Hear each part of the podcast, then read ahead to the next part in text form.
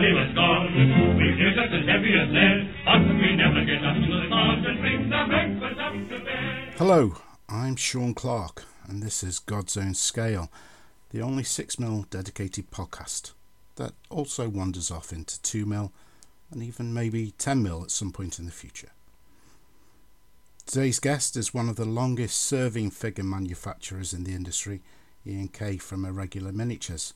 He was very kind to give up an hour or so of his time whilst on holiday, somewhere north of the wall where winter is always coming, but the fish and chips are nice.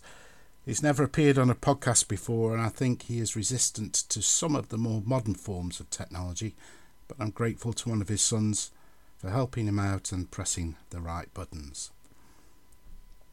I hope you're all well and keeping safe. Whilst the news is pretty grim, at least as wargamers, we have the hobby to fall back on to keep us occupied in our bubbles, in our isolation, or whatever the situation is that you find yourself in. Thank you to all the listeners who continue to download the show, listen, and offer feedback. It's greatly appreciated and keeps me enthused to keep this little project going. Whilst we have no shows or gaming days to look forward to, it doesn't seem to stop us buying figures, starting new projects, or adding a splash of paint to old ones that have been long forgotten about. In hobby news, Baccus have now added the first codes of the Pony Wars range onto their website, and as of today, which is the 15th of October, Peter is looking to open the cart within the next week or so, meaning I'm sure those new moulds will be taking a right old hammering. I'm also aware that Adler are shipping again, as a future guest, Mr. Steve Evans, hi Steve, has placed a recent order with them, so that's good news for all fans of their figures. I'm certainly tempted with some of their character figures and their World War II range for a future project, but more of that next year. Andy at Heroics and Ros also seems to have opened up more ranges to the shopping cart, so it seems like things within the industry are starting to get back to somewhere near normal. If any positive can be taken out of the global pandemic, then it seems business is booming within the hobby. Blog of the episode is from John Bleasdale of the Greymouch blog. I'm sure I've butchered that pronunciation. I'm not sure if it's the name taken from a character in a David Gemmell book or not, but that's the best I can do. There will be a link in the show notes to the blog, but John's blog is almost exclusively 6 mil and he does numerous periods. It's a real joy to behold with excellent painting, modelling skills on display and some of the best battle and campaign reports you will find. Great work, John, and I hope to get you onto the show soon. Okay, enough of me wittering on. You're here to listen to the interview with Ian. Let's talk about six. Mademoiselle from Armentières, save to you. Sing it with all your heart and soul and see everyone right up the pole. Mademoiselle from Armentières. Okay, welcome to episode 19 of God's Own Scale podcast. I am back in your ears. Um, and today I've got a special guest with me, somebody who I've shopped with for the best part of 35 years, I think, which makes me feel old, but probably makes my guest feel even older. Um, and he's a much requested guest. It's Mr. Ian Kay from Irregular Miniatures. Hi, Ian. How are you? Um, I'm very well, thank you. We've just had a little pre chat, and this is your first experience of being a guest on a podcast. Yeah. I hope, you, I hope you're not too nervous. Um, nope. Nope. Good. this, if if you were aware of just how unprofessional this podcast is, then uh, any nerves would quickly fly out the window anyway. So please don't feel under any, any pressure okay. at all. Um, the God's Own Scale podcast, as I explained a few minutes ago, is a six mil historical wargaming podcast in the main, although we do talk about, we have talked about 2 mil in the past. Um, but Irregular have been around for some considerable time. I'm, I'm not sure there's many other wargaming companies out there that are older than you. I, I can't think there are many out there that are older than you. How, how long have Irregular been going? Um, well, I think it's 40 years next March. Um, yeah. I started when I was uh, 18. I started it when I was 18. Blimey, that is a long time. It is. It didn't seem like it. Just I just kind of realising how long it's been, just sort of nowish, really. As I'm asking the question, you now Yeah, feeling age. just taking my socks off and counted it on my toes. And, uh, yeah. So, um, as is normal with people that I've not spoken to on the podcast before, Ian, I'd just like to get into a bit of what, what their wargaming history is prior to setting up the company. Now, you're only 18 when you set the company up, so um, there can't have been that much of it beforehand. So, wh- how how did you get into wargaming in the first place? I was always obsessed with toy soldiers from being a, a little kid, really, and uh, it was um, just the Airfix plastic stuff. You know, they were my pocket money was tailored to being able to buy a box of HO gauge Airfix figures every week, and uh, yeah, I was just obsessed, really. And so uh, my friend, I had a couple of friends, and we played with those. But then we discovered uh, that there were metal figures. We used to go on these pilgrimages to uh, a shop in Scarborough. So I was um, born in Norton, which is between York and Scarborough. And there was a shop that sold metal figures there, and they were like, you know, just really magical somehow, better than the uh, plastic figures.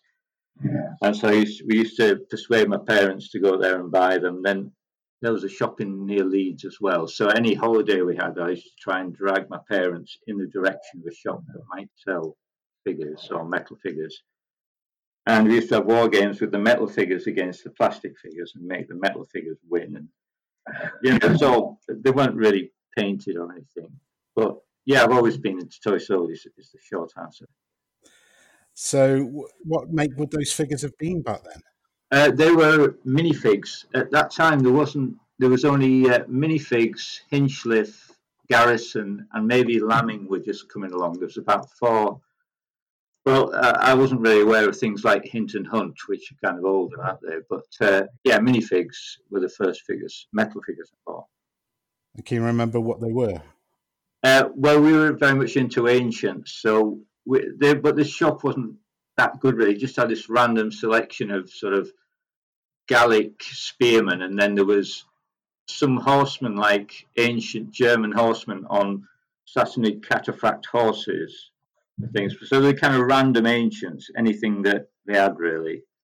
There was seven and a half pence each, I think, for a foot figure. Goodness me, they've gone up a bit since then.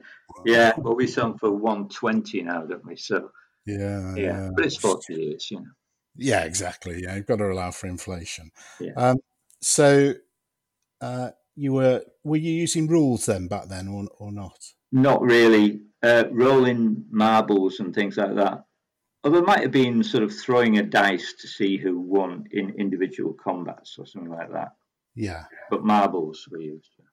So, were you a member of a club? Uh, it's just a pretty small place, um, Norton. But a few friends were into it, and we did start a, a war games club. We called it the Norton Gaylords, which is uh, which is a, a joke about the South London warlords. You see. Um, uh, so we did start a war games club, but I think that was after I'd started regular miniatures. Maybe not long after. There was a few war gamers in Norton, maybe say uh, fifteen or something like that. Yeah. So, pretty well. What what age were you then when you were buying those metals? When you first um, elevated yourself up into the world of metal proper wargaming figures? How old would you have been then? That must have been a, I must have been about twelve or something like that. I think. Okay, so at what? So six years later, then you you start a company that's still going. Yeah. How did that, how did that come about?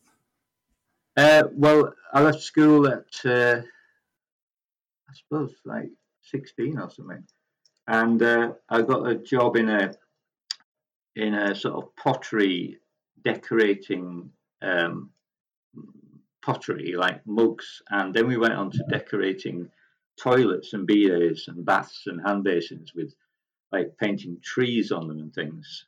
Anyway, I got this job. It wasn't very good, really. And so I thought I better do something better. well, I I work in Stoke on Trent, which is the the, the world world centre of excellence for pottery. So I, I, had a lot of family working in the in the pottery industry, although most of it's now out out in the Far East, unfortunately. But uh, so uh, can, that definitely resonates with me, where you, are decorating mugs and things. So um, it, it, was just a decision that you, you wanted to do something different, was it? That you wanted to get out of that, that rat race of uh, working for the man, as it were, I suppose. yeah, I was a bit. You kind of don't really know what having a proper job's like when you're at school, and uh, you you start doing a job and you think, oh, this is horrible, you know, and uh, not much holiday, and uh, you did get pay, which was quite good, but uh, um, yeah, it was just uh, I didn't really think it's what I wanted to do for the rest of my life. You know, I was uh, in bands and things at this time, and I kind of was thinking about being an international rock star, but uh, that sort of some stuff happened with that, but it wasn't. Turned out that wasn't really going to be a breadwinner either. Right. That that rings a bell actually, because isn't there a isn't there a, a miniature rock bands that you? Yeah, I've, I've, been in bands all my life, really, and some have done okay. And I've toured in, I've sort of toured Japan and America and Europe and things, but it's never. It's always been on a very sort of amateurish sort of basis, and uh, but yeah, I have made figures of a couple of bands that I've been in, just uh, for all the other members who thought it was quite funny or something, you know. Yeah. Well, as somebody who never got past the, the stage of busking in the local town centre, uh, and who who only knew about five chords and couldn't couldn't sing, I, I take my hats off to you. That's you only need three chords, Sean. You do, mate. Yeah, but and the truth. I was always trying to show off. you, were you were overreaching. well, I was for the B7, I tell you. my fingers didn't quite stretch that far. Um, I've moved on to the ukulele now. It's far easier yeah. um, and more appropriate for a man of my age.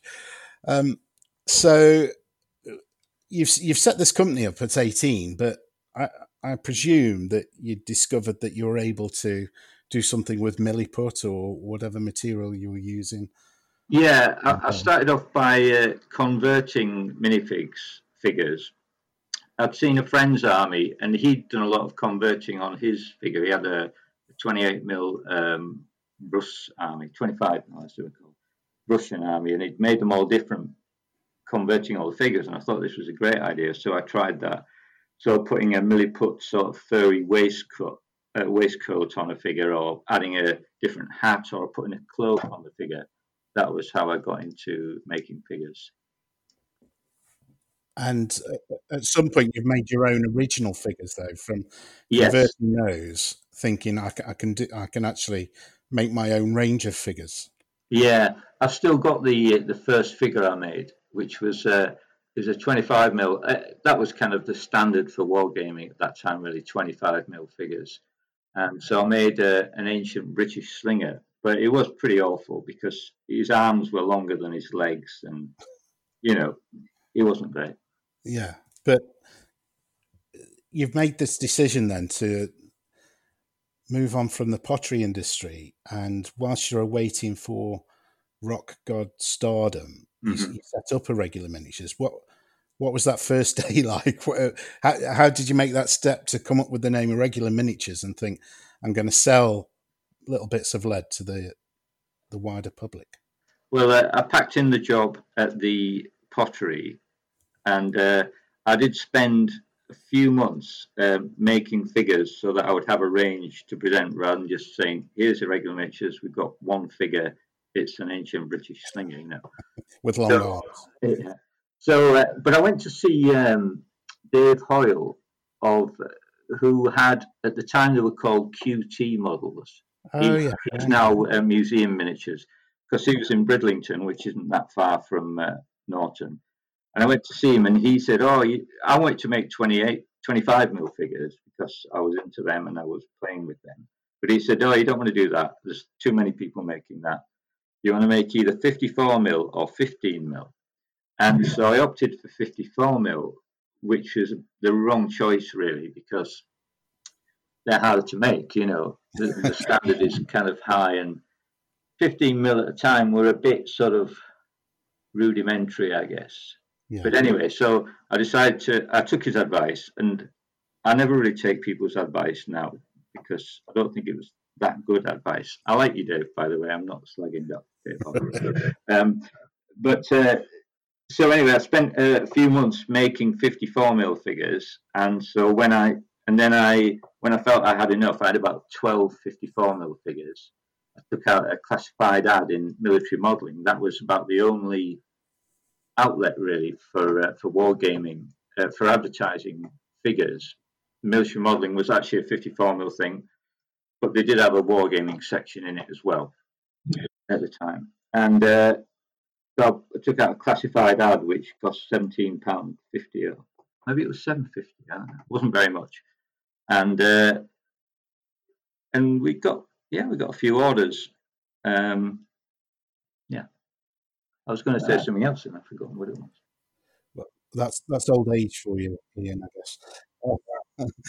um, there's, there's a difference between sculpting figures and then casting and producing them.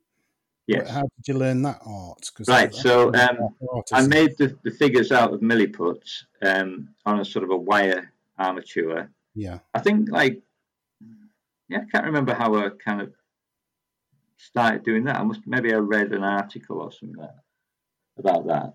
Um, I used to get my dad dressed up in um, old sheets around his shoulders to sort of see what a cloak looked like, you know, and he was holding a broom handle instead of a spear, and he used him as a model.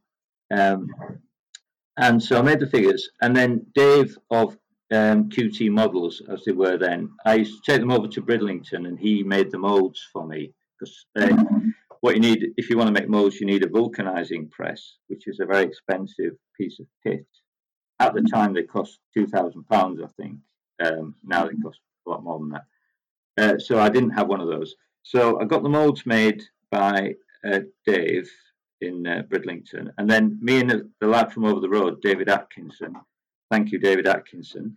We made a, a centrifugal casting machine out of a uh, an electric motor, probably off a washing machine, and we had two bits of chipboard and sort of bits of biscuit tin around the side that we sort of screwed down, and that made a centrifugal casting machine. Oh, we made a wooden box around it, and this, this was a homemade centrifugal casting machine. And then we held, heated up the metal in a saucepan on a Calor gas ring. I mean, what you really need is one of these um, crucible melting pots, but they cost several hundred pounds. It was all done on a shoestring. I was able to set up for about fifty pounds. It cost us the regular miniatures. That was like I paid twenty quid to get the mold made, and I don't know. I, sp- I spent a bit of money on getting a catalogue printed. Uh, so that was the, the setup, and this uh, homemade casting machine. It kind of worked okay, really. It wasn't wasn't bad. It, it sounds like the sort of thing you might it might be dangerous to be in the vicinity of though. yeah, we had it in my mum and dad's attic, and uh, yeah, I don't think there- there weren't any injuries. No. Still got all your fingers. yeah. Okay, so you you said you made the decision to go with 54 mil, and you probably regret that decision. Um, uh, was Peter Laing around at the time? Yeah, Peter Laing, he, he was uh, 15 mil, wasn't he? Uh, Yeah. I didn't know much about him because I just, I used to, what I'd been buying before I set it up was uh, minifigs and Hinchliffe figures, or some Green and Ball figures. They were pretty good. Yeah, So I was just kind of into 25 mils. So I, I was aware of Peter Laing, but I didn't have any or anything like that. yeah. They, they were one of the regular advertisers in military modelling. I seem to remember back. In They the were, day. yeah, they were. I, I'd, I'd never purchased them myself. I've never actually owned. And how um, old are you, Sean? Uh, just turned 50, thank you, Ian. Just whisper it. 50. Oh, a young slip of a, slip of a line. So, sli- well, yeah, I don't feel like it. Um, so uh, you you set up on on a real shoestring, put money into that, making a um, catalog or getting the catalog printed, and you started to receive some orders. So that must have been pretty encouraging for you as a young uh, wargaming entrepreneur. It was it was amazing, really, because uh, the advert was due to come out on I think like the twenty sixth of March, which is my birthday, by the way. But in fact, I got orders before that because I didn't know about this about magazine publication. But they have these publication dates, but they seem to come out beforehand, don't they? Yeah. Or they used to anyway. And so I was very surprised to get three orders even before the the advert come out, which was great. And how fast was your postage back then? Because you are renowned as one of the fastest turnaround companies in the world, I think. Uh, it was probably pretty fast because, um, yeah, I, mean, I had nothing else to do. You know, the order yeah. comes in, cast them. Unless you maybe already got them cast anyway, just stick them in a box, send them out. It's, uh, you know, it's not really uh, rocket science. And I think when I used to buy from Minifigs and Hinchliffe, Minifigs used to take quite a long time for orders to come. And when you're a, an eager wargamer, you don't want to be waiting a couple of weeks to get your figures, do you? No, not at all. Hinchliffe were faster actually. They were quite good. They were about five days or something. But yeah. Were they were they based somewhere close to you geographically, Hinchliffe? Yeah, they were in Huddersfield, uh, Hinchliffe, yeah. and uh, Minifigs were in Southampton, weren't they? So, that's right. Yeah. But uh, that's not an excuse. No, no, no absolutely. Um, but I, I, do seem to recall back then that it was always, uh, if you wanted a catalogue or a sample figure, it was send a stamp address envelope and wait 28 days, wasn't it? Yeah. The standard back in the day. That's right. Mail order services have got much better, haven't they? Now? Well, they certainly have. And um, I know that uh, the, well, I, I don't know how you turn around your orders so quickly, but we'll come on to that shortly. Um, so you've you've got a small stock then, or a small catalogue of fifty four mil figures. At, at, what point do you start branching out? Because a, a regular are really a one stop shop, aren't they? If if there's a period of history where there's been a conflict, I'm pretty sure regular cover it in, in one of whichever scale it is. So, w- when did you first branch out from those first few 54 mil figures? Well, um, probably after about a year. I mean, although it was a very good start getting those three orders before the advert had even come out, thereafter it was a bit thin, you know. Um, we weren't getting loads of orders because, I guess, it's a different market as the 54 mil market, and my figures weren't that good either, you know. So it, it was the hardest thing to start making, really but I suppose it was good practice, you know, to hone your skills and things. But uh, I was into personally, I was into um, 25 mil. I remember I wanted to have a, a Sassanid army. I was working on a Sassanid army. No, no, I was, had an Arab conquest army, and I wanted to some Sassanid Kubrani, which you could have in the army. And uh, I tried to order from Essex. Essex had just started around about the same time, actually, hadn't they? And uh, I rang up saying, "Can you sort of get me?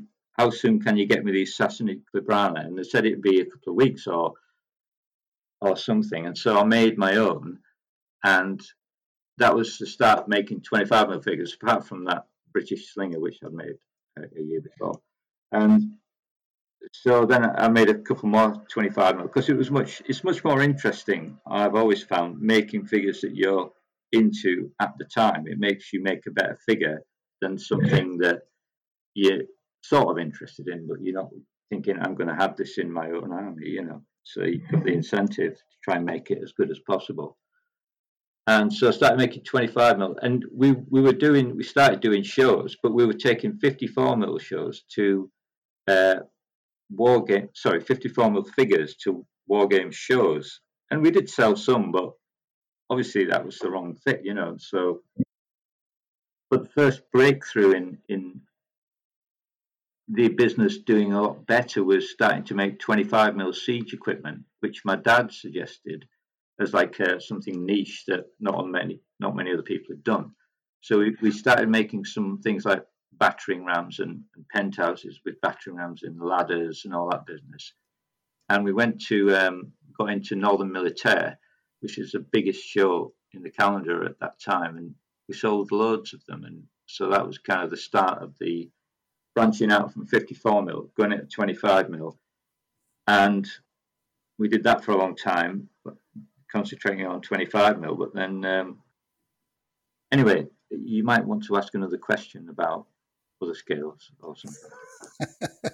no, I'm, mate, I'm absolutely fascinated at, at this journey that uh, you found yourself on at such a young age. So uh, we'll we'll continue down that path because I do remember um, having your catalogue back in the day uh, with all these weird and wonderful bits of equipment that you did in, in 25 mil, whether it was a, a pig roasting over a fire or uh, some flaming pigs were quite famous, weren't they? Cardog flaming pig, which was what apparently some sadistic people back in the day used to do to uh, disturb elephants or something, didn't they? Yes, yes. Pig run at it that was on fire. That's right. Did um, were you still wargaming then at this point where you, you, you said you, it's far easier for you to make a figure if you're interested in it or you need it for your own army? Were you're actively wargaming and painting figures and you know yeah. WRG gamer that sort of thing? Yeah, it was WRG. Was I was uh, first of all I was kind of exclusively into uh, ancients, and so yeah, it was WRG. Uh, sixth edition, I think, was the the prevalent rule set. Yeah.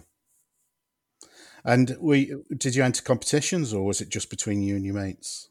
Um, well, we did. We had the Norton Gaylords War Games Club, and we did go on sort of matches against like the Bridlington Club and uh, hmm, I'm trying to think where else.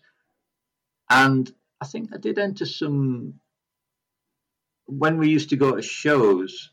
Um, I used to enter some competitions now and again, uh, but they're, they're, kind of horrible, aren't they? Um, competition games. It's really you're up against a complete lawyer, you know, and you both want to win, and uh, it's not very nice. Really. No, no, it gives you a headache.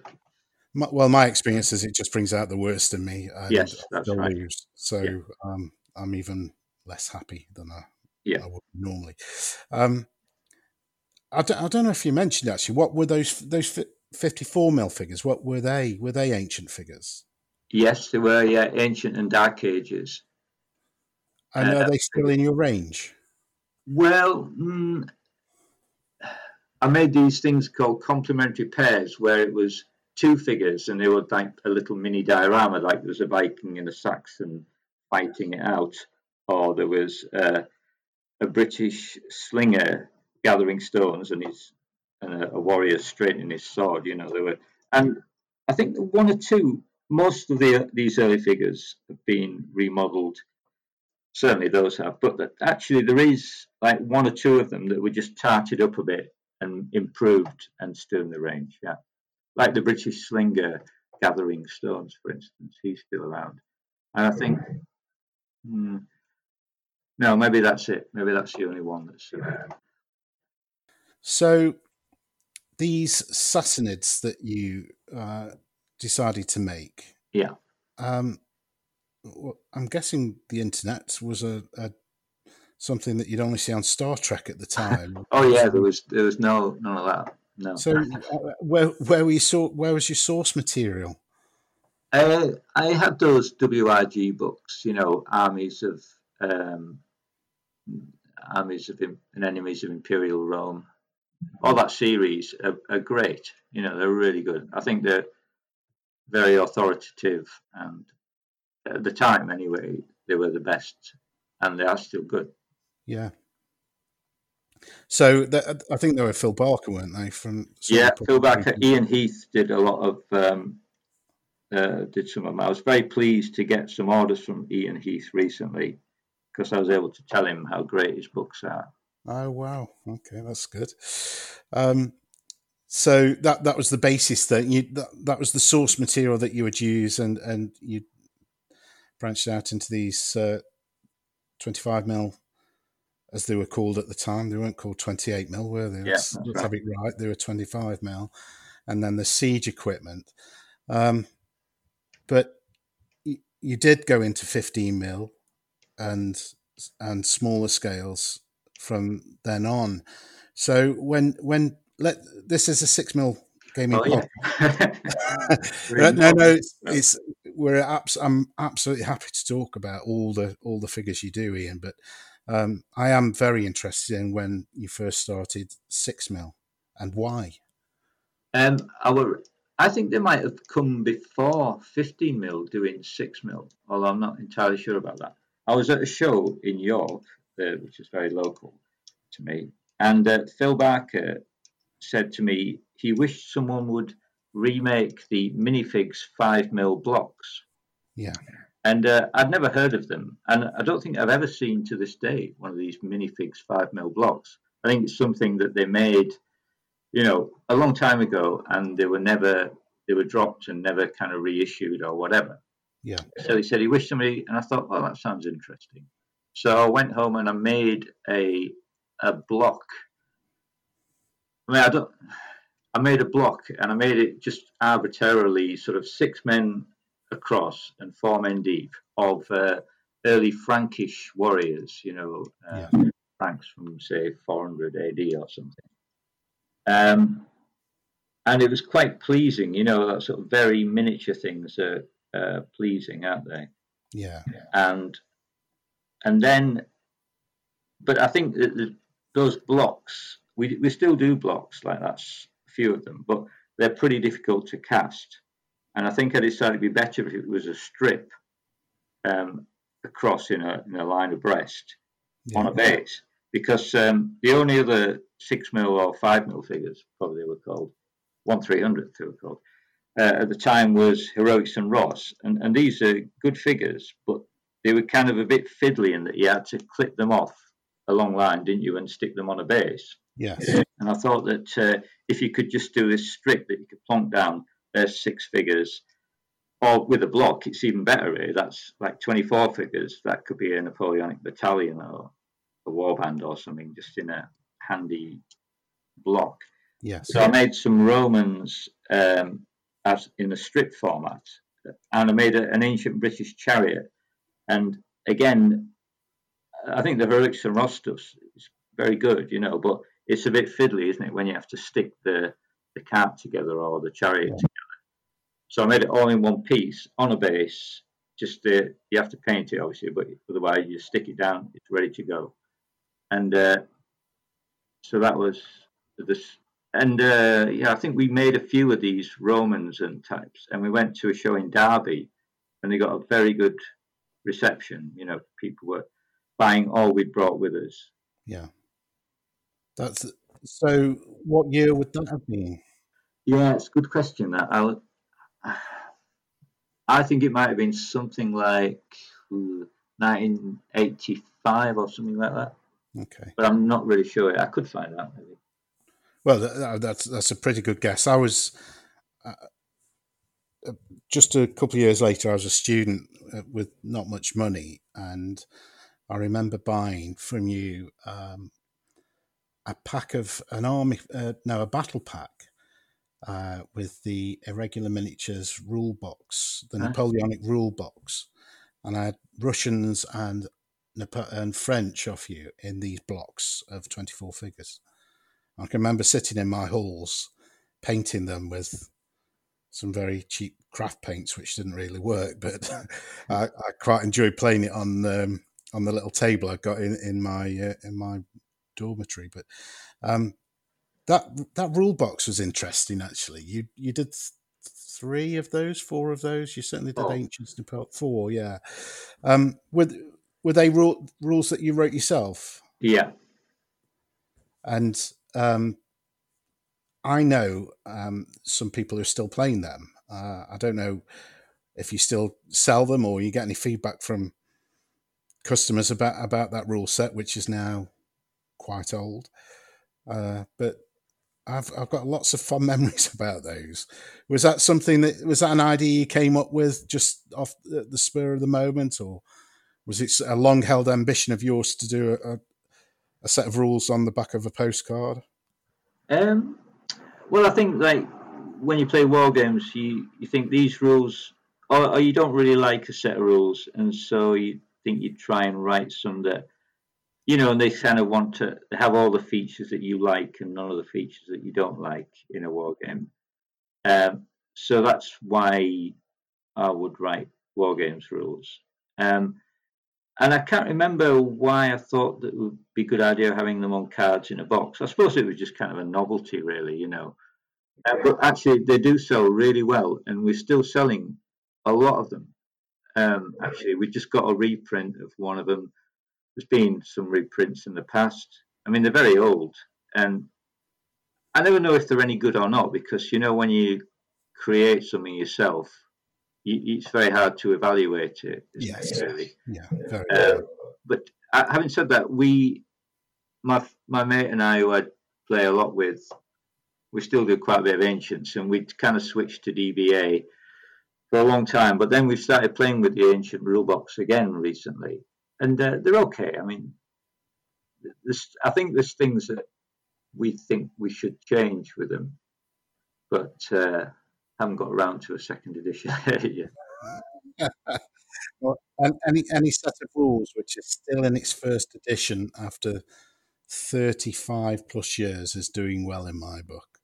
It's value for money because you seem to get new edition of rules every three or four years, don't you? Where they are cheap anyway. People can have a punt, can't they? And it's not going to break them out. They're three quid, or, or maybe they've gone up to four quid now. Those rules. oh crikey, four. but they're not not that deep. No, no, you're not spending 25 or 30 quid on a, on these coffee table books that are going That's right, yeah. if you drop on them, drop them on it.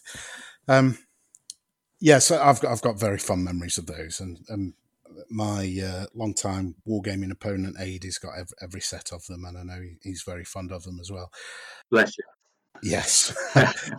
um, so those first six mil came out, and then here we are. Um, I'm not going to try. Thirty-five years later, I'll crap at maths. Um, every just about every period of history is covered from earliest ancient times through to science fiction. Yeah. So, it was was six mil something that you thought this is really worth investing all my time sculpting the entire um, history of man through to uh, science fiction? I, I, clearly, it was because you you've done it. But was, was that a passion project? Was it j- just purely commercial, or was it a, a real uh, interest of yours? I, I'd hope that most things that I do are a passion, really. And uh, yeah, I found them very cute. you know, making that first ancient uh, British chariot and things. I thought these are, are quite nice. And but there was a very good response to them, and so it it changed my mo already from playing 25 mil. All I played, me and my mates, for uh, you know 20 years was six mil, and we were able to just you know, it's not an investment of time and money like get, amassing a 25 mil army, is it? You know, yeah. it's a lot faster and cheaper. And so we did just about everything, you know, and um, I'm a, one of those butterflies, you know, like a lot of wargamers are, you know, you sort of, oh yeah, I just, all I'm interested in is the Renaissance, you know, English Civil War, and then you do that for a, a few weeks, and you say, yeah, but what about World War Two? That's great, isn't it? And so you're just kind of going from period to period. And so I was making ranges just because I want to wargame them, really. Yeah. Well, I, I can't think of a better reason. Um, obviously, the yeah self interest.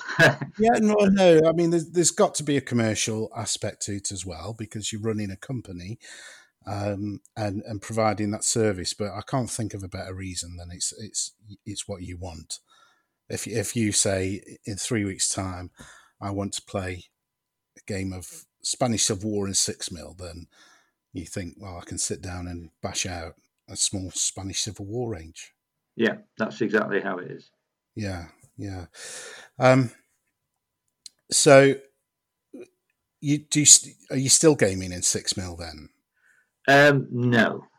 Oh, Um, that's the wrong answer. you know. it is the wrong answer. Um, no, I have gamed in six mil now and again, but I, maybe I kind of did it to death. You know, it, it, it was like twenty years, or that's a, an estimated figure, um, and I guess uh, you know after a while I just thought. Uh, I, th- I felt that I'd kind of made everything really in six mil. You know, there's there isn't many conflicts that aren't done. There will be some, but uh, and so and and whatever. I don't know. I think that also my eyesight isn't what it was. I mean, I have made six mil recently-ish, but we haven't added that much in six mil for a long time because, as I said, I, I kind of think we've it's covered, but there are some things. Um, yeah, no, I've kind of uh, no, I, I, do play with six mil. I played uh, ACW recently in six mil, but not as much as I did then. No. Um. So as well as six mil, uh, you went even smaller, and tested your eyesight even more by going down to two mil. Did they precede six mil or come afterwards? Uh, they came afterwards, and I didn't design quite a few of them. I mean, ninety odd percent of our range I've designed, but the two mil, uh, a fella called Brian Gregory approached me and showed me some things that he'd been making, uh, which were two mil. But there was a before that the, a firm called Knight Designs, which I don't suppose they're still going. They did what they called two mil, and uh, this Brian Gregory chap, he'd uh, seen them and thought I could do better than that. And, but what he made first of all was a lot of scenery because they didn't do much in the way of uh, scenic stuff. And so he made them, and then he made the figures to go with them, and uh, he offered them to us. Uh, he he made uh, like a horse and musket range, you know, in two mil that will cover a lot of things. Yeah, and some scenery, and uh, again they were they were very popular, and uh, he made then made ancients and Renaissance. I made the 20th century stuff and modern and sci-fi and various other things, but he certainly did quite a lot of that. Um, I can't claim that.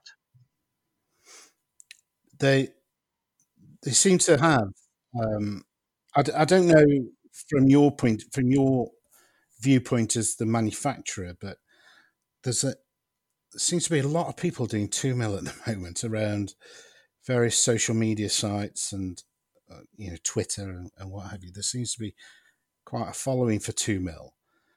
In fact, there's a, a guy in America who runs um, a YouTube channel called Joy of Wargaming. Now, I've never actually caught his name, but just in the last, I think it was yesterday, he posted up a video painted where he's painted up uh, a load of your two mil stuff um, it, is it does it surprise you that two mil is still selling? Yeah, it's selling better than ever. You know, it's always been a good seller. Um, you know, if if you all the arguments that you say for six mil that it's cheap and you don't need much space or they're easy to paint, you know, it kind of kind of applied doubly to two mil, I suppose. Yes. Although you don't get a, a figure as such, do you? You know. No, but um, but you you don't get the definition that no. you can get on a six mil figure. But uh, so yeah, two mil is very popular. Very yeah. Popular. Um, just if you would, and I know you've just said that it's a while since you made anything in six mil, and that you didn't do all of the two mil range, but uh, how long would it have taken you to knock out a, a six mil strip of figures? So, from the point where you've come up with the idea that you want to do, let's say, the Spanish Civil War range, from that point where you've made the decision to uh, how long would it take you then to get go through the production process of actually doing the research to look at what figures you need, the sculpting, the the casting, molding, and casting, to the point where you've got a, an advert in one of the magazines? Well, uh, the, the, research doesn't take very long in that I have got a lot of military uniform books, etc., and I'm kind of familiar with it all, you know. So you Yeah. just need to get the book out and say, oh yeah, they've got the shirt, they've got the puttees, you know, the big trousers. It's hammer time, you know.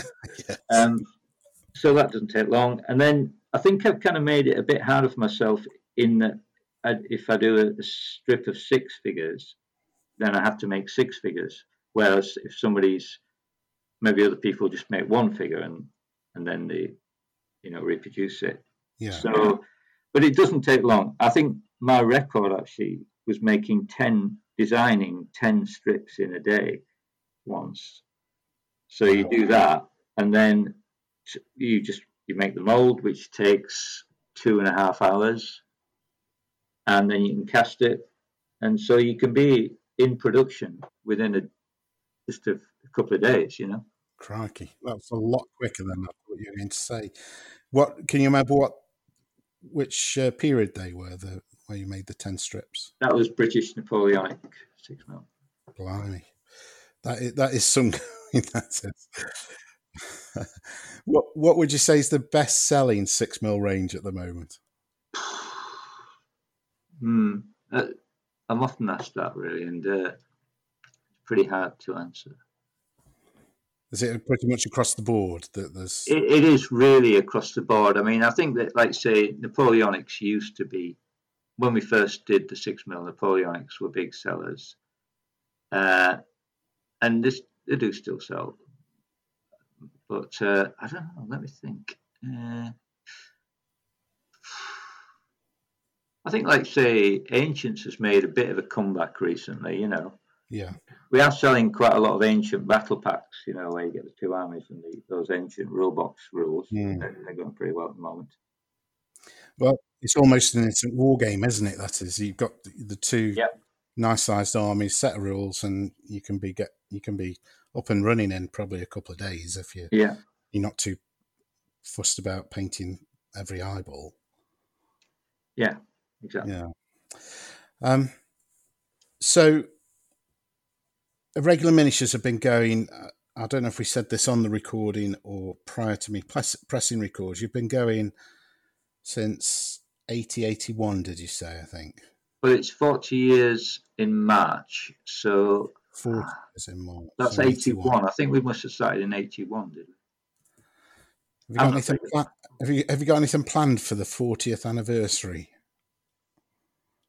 or just going for a lie down? yeah. Just, uh, uh, no. I don't okay. um, so this year has been obviously for various reasons has been somewhat unique. It must be one of the most unique years in the Irregular Miniatures history. Um, and there's been no shows. You've cut back on the shows, haven't you? A little bit, I think. Yeah, I have. Um, I mean, uh, at, at peak time, we were doing 23 shows a year. Yeah. And uh, that's quite a lot, really. And uh, I just, I'm obviously a work shy fop, really, at, at heart. bone idle. And uh, it just gets a bit much, you know. But uh, my son is. Has started working for us. One of my sons started working for us a couple of years ago, and he's keen to do shows. And he was gearing up to start doing more shows, and then of course this thing's happened. So, Yeah. uh, so we will be appearing at shows when they start happening, if we can get in, because uh, there are kind of waiting lists, aren't there? And we've kind of lost. We used to do a lot of shows, and we'll have lost our place now. I would imagine. Yeah, and I, I think a lot. The show scene has definitely changed, hasn't it? I think over the years that Definitely. um, there seemed to be a show every weekend um, 10, 15, 20 years ago. And um, I think the number of shows has, has definitely cut back. Um, whenever I've seen you at shows, Ian, it's always seemed quite a family affair. Yes. Yeah, after, after about a year just doing it by myself when I started, my dad uh, begged me to work for me because he, he's quite old and uh, I think he was sort of getting to retirement age then. He's now he's 94 now and he still works for us. Um, That's Ron, isn't it? that's Ron. Yeah. Uh, so uh, yeah, I just can't get rid of him really. uh, and then my son started working for me, so it is a, uh three generation game. That is amazing. That really is amazing. I know that um, you you do a uh, a pack of cars, don't you? That's is it Mad Runs? Oh yeah, that was like as opposed to Mad Max, you know. Yes. Mad Run. Well, I, I don't know if you're aware of this YouTube channel, Ian. I, I know that. Um, What is YouTube anyway? well, I was just about to say that I know that. Well, first of all, the television was invented. Yeah. Television. television. Yes, it's a marvelous, marvelous invention. Um, there's a, a YouTube channel. Get, get one of your sons to uh, get this up for you. It's called The Joy of Wargaming, Ah, yeah. and it's one of your American customers who is is absolutely mad on your stuff. That so he's recently done a series a series of videos using your modern Riot uh, Oh, yeah. game. Um, and there's, there's some battle reports where he's playing through. Well, first of all, he shows you the box that you've sent him over the ocean, uh, and opens it up and, and shows all the figures. Then he shows them all painted, and then he's, he plays a few games with them. And he uses the uh, Mad Max or sorry Mad Run type cars and the Irregular Miniatures car park pack Oh, yeah. in, in some of those games, and he's now playing Gaslands using your your cars. They were called modern cars at the time, but of course they're not modern anymore. Cause No, well, no, but, yeah. it's definitely got a bit of a retro feel to it. Yeah. Um, but yes, get one one of your lads to look up the Joy of Wargaming YouTube channel because uh, I, I don't know if you like actually looking at these things where you've you've created these things and, and it brings any joy to your heart, Ian. Uh, as a Yorkshireman, I don't know. You you have got hearts, haven't you? In it, it kind of does. I do, I do like it, but at the same time, I think nah, that's not that good, really, is it? You know, it's like, you know, it's not often that you're entirely happy with the figure that you've made. No, I- and I can I can understand that because whenever I release one of these podcasts, I always listen back to to it just to see what bumps and lumps I've left in, and I'm generally unhappy. The feedback's always very kind and very positive, but I, I yeah, I, I cringe sometimes when I'm. War gamers are so nice, you know. They're, always kind and generous in my uh, experience. You know, God bless them. God bless them. Don't ever go on Facebook for God's sake, Ian. Then. I'd like you to keep that that sense of joy in your heart. okay then. um, yes, so please check him out. And if I knew his name, I'm going to try and get him on the show actually because he's a big fan of uh, six mil and two mil, and uh, a big fan of irregular miniatures. He's uh, he's he seems like he's ordering from you every other week at the moment. But um, uh, yeah, just on that ordering thing, then, and I alluded to it a little bit earlier on that your turnaround in, in orders is second to none um, it's almost well, I've definitely had orders that have arrived in less than 24 hours. What is your secret? Well, the thing is, like, if you don't get them done as soon as they come in, then the next day you'll have them to do, and the next days. And if you don't get them done, then you'll have, you know, you're just making a rod for your own back. So you just got to crack on and, and get them done. Right. So that when you said you were a work shy uh, fop, then I I tend to disagree with you because it sounds like you're absolutely driven to get those orders out. And if you look across any of the any internet news group or forum like the miniatures page or something like that, then there's thread after thread after thread talking about how, how fantastic your mail order service is. So uh, absolutely hats off to you for that. Um, Very kind. Um, actually, though, I mean, we we weren't sending out orders every day recently because I wanted to have what I call creative days because Right. it's hard to concentrate on making figures when you're concerned with the orders. So there was days when we weren't doing orders, but we just my uh, one of my sons is sort of taking over more of the mail order, and so we're hoping to be sending out orders every day now. So maybe it'll get better.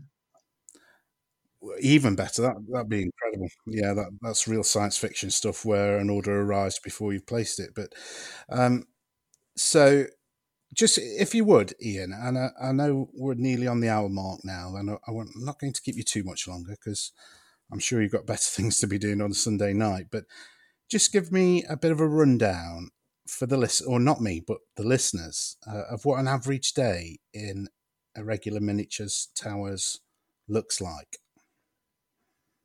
Well, there are two sorts of days, uh, or there has been two sorts of days where one is uh, where we're doing orders where I have to get up at I don't know like half seven or something and switch on the, the metal pot at quarter to eight, the the, the melting pot.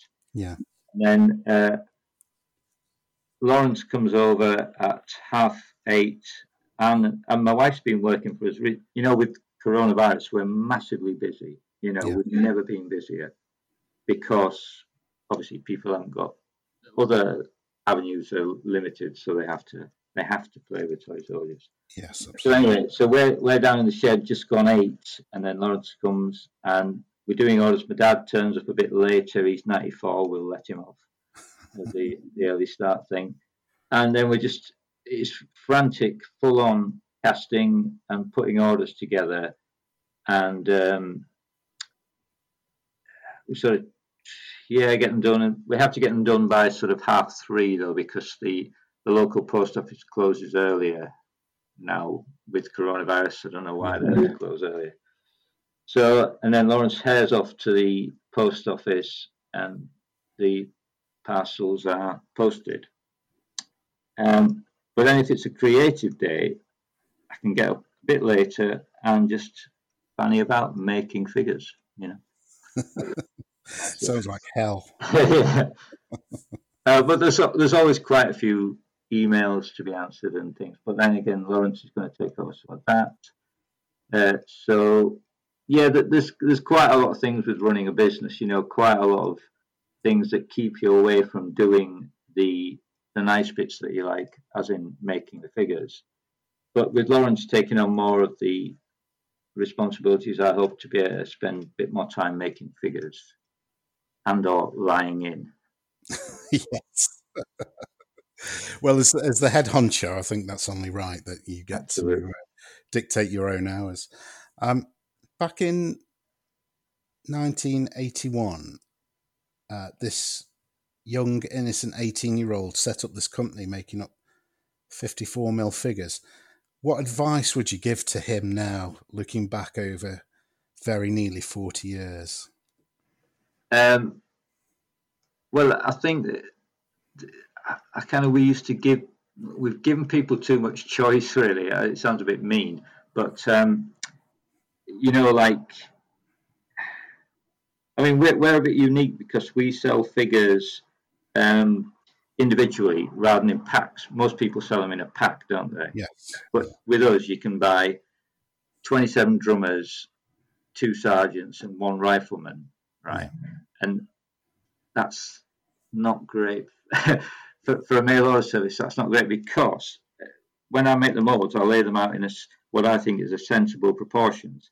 20 riflemen, three drummers, three sergeants, three officers, whatever. And then people just order 17 drummers and one rifleman. Yes. And so I would think I would have to try and just kind of work that better. I don't know how. I mean, selling things in packs I don't know. Now I think it's nice that people can buy exactly what they want, but it does make things harder. It's it's a fami- familiar sight to me that at the shows that you, you do still attend, where customers are bent over those boxes of figures and wheels and ladders, yeah, yeah. animals that you've got, where they've got a little tray in front of them and they're just picking out the little bits and pieces that they want. I guess it's our it could be our USP that you know it's you can get what you want, uh, sort of thing. So yeah. And long may that continue for me as as a customer. It's not going to change now. No, we're not going to. we're not going to change that. So. Good. and you're not going into plastic uh, manufacture anytime soon, I guess.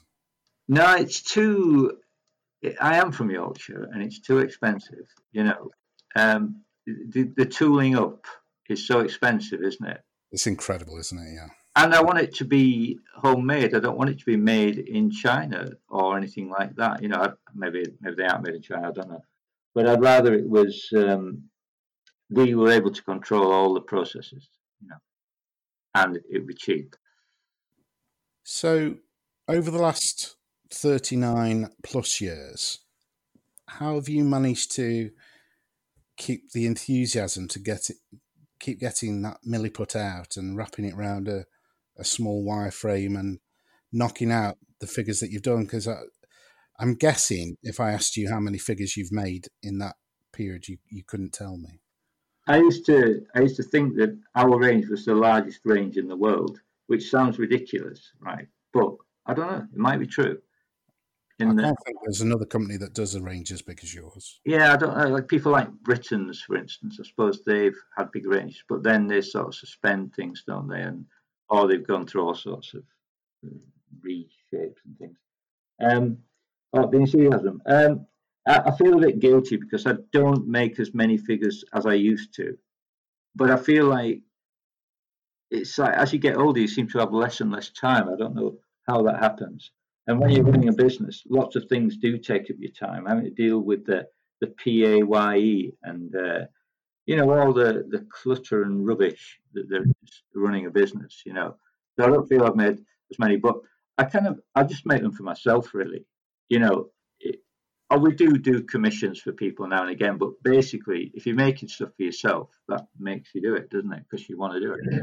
And and hats off to you actually, because sitting and and and I've I've never actually well no I, I have actually tried to sculpt once in one of the War Games Illustrateds in the mid to late nineties. There was a, an article about how to make cowboys out of Fimo clay, um, and that didn't end up very well. So it, it looked like morph. Off, Practice uh, makes perfect, Sean. You just got to keep trying. Well, true. Um, I think I was diverted elsewhere. My attentions went elsewhere. Um, that Cindy Crawford, Madonna was ringing you up, asking you for dates, wasn't she? Yes, yes, oh, that's yeah. right. In the like a virgin period, yes. That yeah, was was um, I think you have to recognise where your skills lie and where they don't lie, and I, I very quickly realised that uh, I've got three thumbs and, and seven fingers, so uh, that didn't help. Um, okay, like in a circus. Yeah, exactly. People pay to see that. um, okay, so future plans then for irregular? You you said you aren't sculpting as many figures now as you used to, but what's on what's on the workbench at the moment? Um, well, I did some 54 mil foreign legions and Arab types before the lockdown, and they're just about finished, and I haven't made the mold. Um, well, I'm working on some. Uh?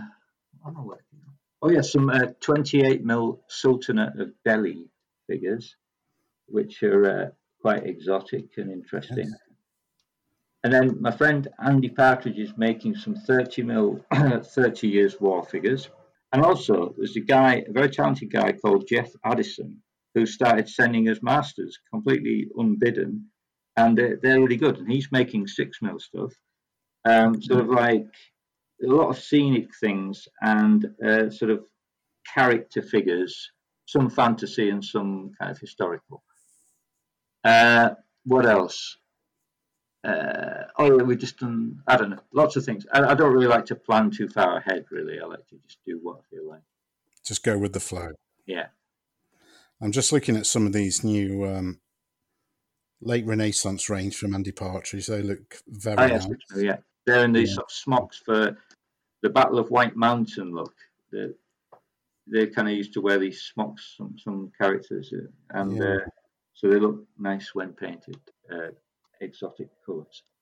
They do. They look very nice. Um, just on the painting front, you do actually offer a painting service, don't you? Mm, well, we used to, but in in all scales apart from two mil. But actually, we my wife did that, and we finished it um, a few months ago. Although we still offer fifty four mil painting, I kind of oh, I said to her, you know, we don't need the money, love, and you can stop doing that now. but she quite likes it, and she we're doing the odd bit for somebody who's had stuff in the past. But yeah, I'm sorry, I'm I'm um, so no, we don't actually. Ah, sorry. I was I was going through the website and noticed that there's a lot of um, the army packs painted up um, that you do, and there seemed to be the name K after one or two of the credited painters. So I assumed it was in house. Yeah, one of my other sons paints. He used to paint for us. He's gone to university now, but uh, yeah. So okay, Ian, it's been an absolute blast to talk to you. I know that uh, this has been something out of the ordinary for yourself, but um, you've been a much demanded guest on the podcast. So I do appreciate you giving up your time. Um, for any guest that comes onto the show, I I should have told you this before, but there's two things I demand from guests. Um, have you got your guitar handy, or I'm not going to ask for a song. Um, I play the drums, by the way. Yes, yeah, I was just about to say. I'm sure you play the drums. I'm sure I've seen that somewhere. Um, well, it, it, we're always open for a drum solo, obviously, but uh, we can't we can't forget the drummer, can we? The bass player and the drummer are the most important parts of any band. They're the engine of the band. Two things I I, I demand. One is that uh, you offer yourself up to come on again at some point in the future, um, so long as this hasn't been too painful for you. Um, so I'll just get that commitment from you now, if that's all right. Yeah, go on then go on. You don't need to sign anything in blood. Um, and secondly, and I should have given you warning for this, um, the podcast has what I have titled the God's Own Scale Virtual Library. So that is a virtual library where any guest will deposit their favorite history book, wargaming book, military history book. Um, it's got to be around that theme, so it can't be uh, the latest Jilly Cooper. But ah. um, it, sorry, um, but it, have you got a book that you could just pluck off the top of your brain? Because I, I never give warning uh, to guests about this, and I always drop it on the toes right at the end of the interview. Um, but uh, have you got a book that you can just pluck from the top of your brain that you would like to deposit in the God's Own Scale virtual library? Um, I like. To, I think those WRG books are very good. Uh, and I'd say something like um, Armies of the Dark Ages by Ian Heath, or Flashman and the Fountain of Light. Or whatever. Have you read the Flashman books? I've read a couple of them. I've, i am a bit remiss. I've not read all of them, but I've, I've, read a couple of them. Yeah, very evocative in, of the period. Not that I lived in that period, but yeah. You're not that old. No. what, uh, which which of those was the one that you would recommend? Flashman and it, was it called the, the, the, something of the Mountain of Light? The one about the Sikh wars. Okay, right. Yeah. Well, we will we will deposit that onto the shelf of the God's Own Scale Library, along with the uh, Dark Ages book from Ian Heath. Armies of the Dark Ages. Ian Heath. Armies of the Dark Ages. Very yes, cool. they, they are absolute classics. I, I, I do agree with you. Um, Ian, thanks so much for your time. Um, it's been a pleasure and it's really fascinating. I know that this is your lived life and it's a bit like this is your life, isn't it? I only haven't got a red book to hand over to you, but um, for the customers out there and the listeners, um, it, it will have been a fascinating insight into how Irregular came into being. And it, you are, the, the company is synonymous with the hobby. Um, there's you know you do such a huge range of figures. I can't believe there's a single wargamer out there that's never bought something from you, whether that was a wheel for a wagon or a whole army of Sassanid Persians. All my customers are fantastic. Our customers, they're, they're brilliant. They're always so nice and kind, and uh, it's great. Yeah, so straight back at them. Very, very kind of you to say so, Ian. Okay. Um, oh, I haven't told you why we called it regular miniatures. Though. Oh, and you know what? That was my first question, and I didn't ask it. You, I told you this was an amateur setup. so uh, uh, let's. I'll, I'll, edit this point. Uh, Ian, why is the regular miniatures called Irregular Miniatures? Well, it's a self-depreciating joke, Sean. Um, it's like because obviously regular and irregular are military terms, But so we could be saying that we do irregular figures, as in Af- Afghan Pathans, uh, tribesmen, or whatever. But also, it means that the figures are slightly lumpy and misshapen. They're irregular uh, and a bit rubbish. That is self-deprecating. It could be either of those two meanings. yes, there's a there's a yes, whichever one. I, this afternoon, um, I know that you were. Um, we've we've had a phone call um, earlier on today, and whilst I was waiting for that phone call, I've been painting six mil uh, irregular miniatures Crimean Oh, yeah. figures um, that I bought off you some time ago, actually. Um, but it's the Battle of the Alma pack. Uh, that I think I don't know if you still sell. I think you might still sell it and sell it with the Warring Empires set of rules. Yeah, we used to have a set specifically tailored to them, which we don't have anymore. So we have to swap to. I don't even know if we do it anymore. Actually, it might be a collector's item. Sure, it might be worth a lot of money. Yeah. Crikey! I, uh, well, I've I've just finished putting the last brushstroke onto the last figure of every figure in that box. So I was hoping you were going to do me the upgrade for the balaclava because you used to do the Battle of Balaclava. So that set of rules was called War Against Russia. That's right. Yeah. Um, and I don't know if you remember, you you're very very unlikely to remember this, but at one of the last Derby shows at where was the racetrack? Donington. Do you remember Oh, this yeah. Yeah. Derby at Donington? So it wasn't Derby; it was Donington actually.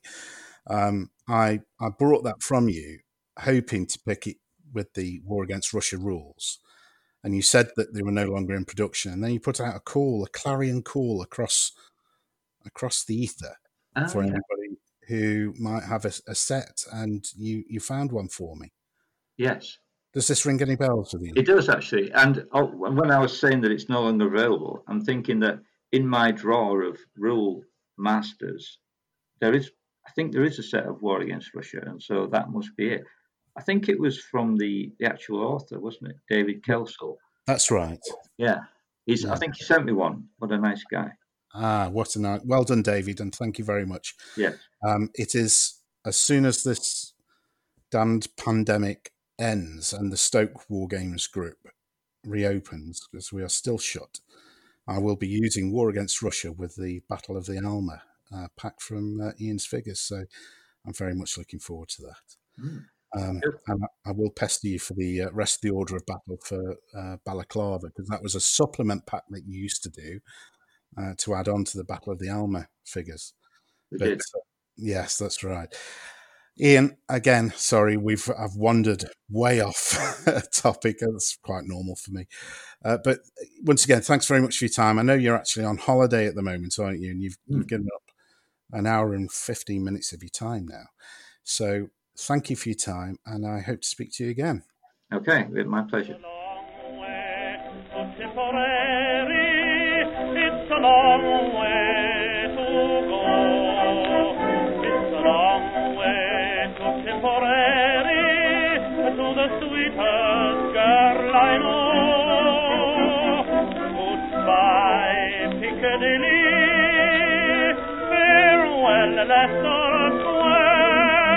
It's a long, long way to Tipperary,